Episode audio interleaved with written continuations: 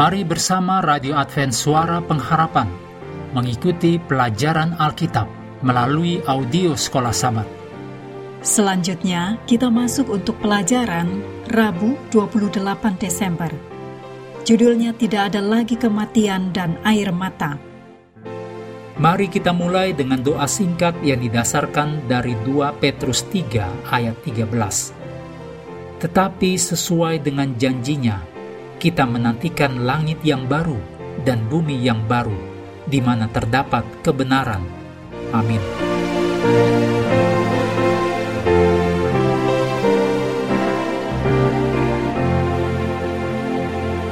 Teori tentang jiwa yang kekal menderita selamanya di neraka yang terus menyala, bertentangan dengan ajaran Alkitab bahwa di langit baru dan bumi baru tidak akan ada lagi perkabungan atau ratap tangis atau duka cita, seperti yang dituliskan dalam Wahyu 21 ayat 4. Jika teori tentang neraka kekal yang menyala-nyala itu benar, maka kematian kedua tidak akan dapat menghapus dosa dan orang yang berdosa dari alam semesta ini, tetapi hanya mengurung mereka dalam neraka, duka, dan tangisan yang kekal.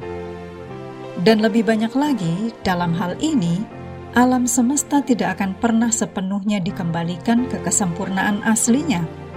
Tetapi puji Tuhan bahwa Alkitab melukiskan gambaran yang sama sekali berbeda. Yesaya 25 ayat 8, Wahyu 7 ayat 17, dan Wahyu 21 ayat 4 memberikan penghiburan dan pengharapan kepada kita di tengah pencobaan dan penderitaan dunia sekarang ini. Hidup bisa sangat keras, tidak adil, dan kejam. Beberapa orang yang sangat kita sayangi secara brutal dibawa pergi oleh pelukan kematian yang dingin, atau beberapa orang secara baik hadir ke dalam hidup kita, membuat kita mencintainya, dan kemudian pergi seolah-olah tidak pernah terjadi apa-apa betapa mengerikannya dikhianati oleh seseorang yang kita cintai dan percayai. Ada saat-saat ketika dengan patah hati, kita bahkan mungkin bertanya-tanya, apakah hidup ini layak untuk dijalani? Terlepas dari kesedihan kita, bagaimanapun, Tuhan selalu ingin menghapus air mata kita sebanyak mungkin dari pipi kita. Tetapi sebagian dari air mata kita yang paling berat akan terus mengalir sampai tiba hari yang mulia itu, ketika kematian, kesedihan, dan tangisan tidak ada lagi, seperti yang ditulis dalam Wahyu 21 ayat 1 sampai 5. Kita dapat percaya bahwa dalam penghakiman terakhir, Tuhan akan memperlakukan setiap manusia dengan adil dan penuh kasih. Semua orang yang kita kasihi yang mati di dalam Kristus akan dibangkitkan dari kematian mereka untuk bersama kita sepanjang kekekalan. Mereka yang tidak layak untuk hidup kekal akhirnya akan lenyap. Mereka tidak harus hidup di surga yang tidak menyenangkan bagi mereka atau berada di neraka yang terus menyala.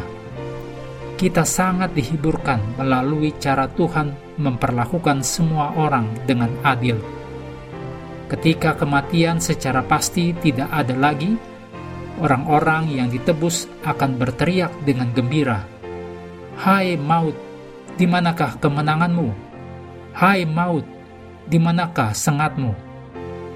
Tulis dalam 1 Korintus 15 ayat 54 dan 55. Tuhan berjanji bahwa di langit yang baru dan bumi yang baru, dia akan menciptakan hal-hal yang dahulu tidak akan diingat lagi dan tidak akan timbul lagi dalam hati. Demikian ditulis dalam Yesaya 65 ayat 17. Ini tidak berarti bahwa surga akan menjadi tempat amnesia, melainkan bahwa masa lalu tidak akan merusak sukacita surga yang kekal Siapa dari kita yang tidak merasakan kerusakan yang tidak adil dari keberadaan manusia di dunia ini?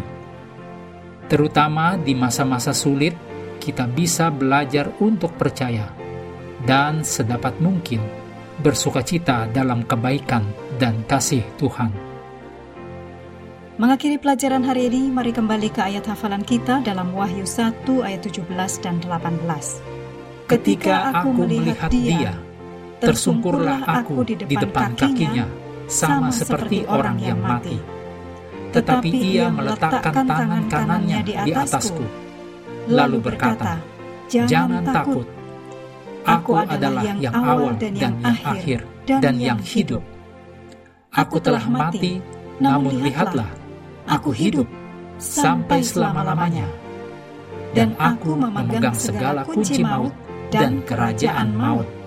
Kami terus mendorong Anda untuk mengambil waktu bersekutu dengan Tuhan setiap hari bersama dengan seluruh anggota keluarga, baik melalui renungan harian, pelajaran sekolah sahabat, juga bacaan Alkitab sedunia, percayalah kepada nabi-nabinya, yang untuk hari ini melanjutkan dari 1 Tawarif pasal 10 Tuhan memberkati kita semua.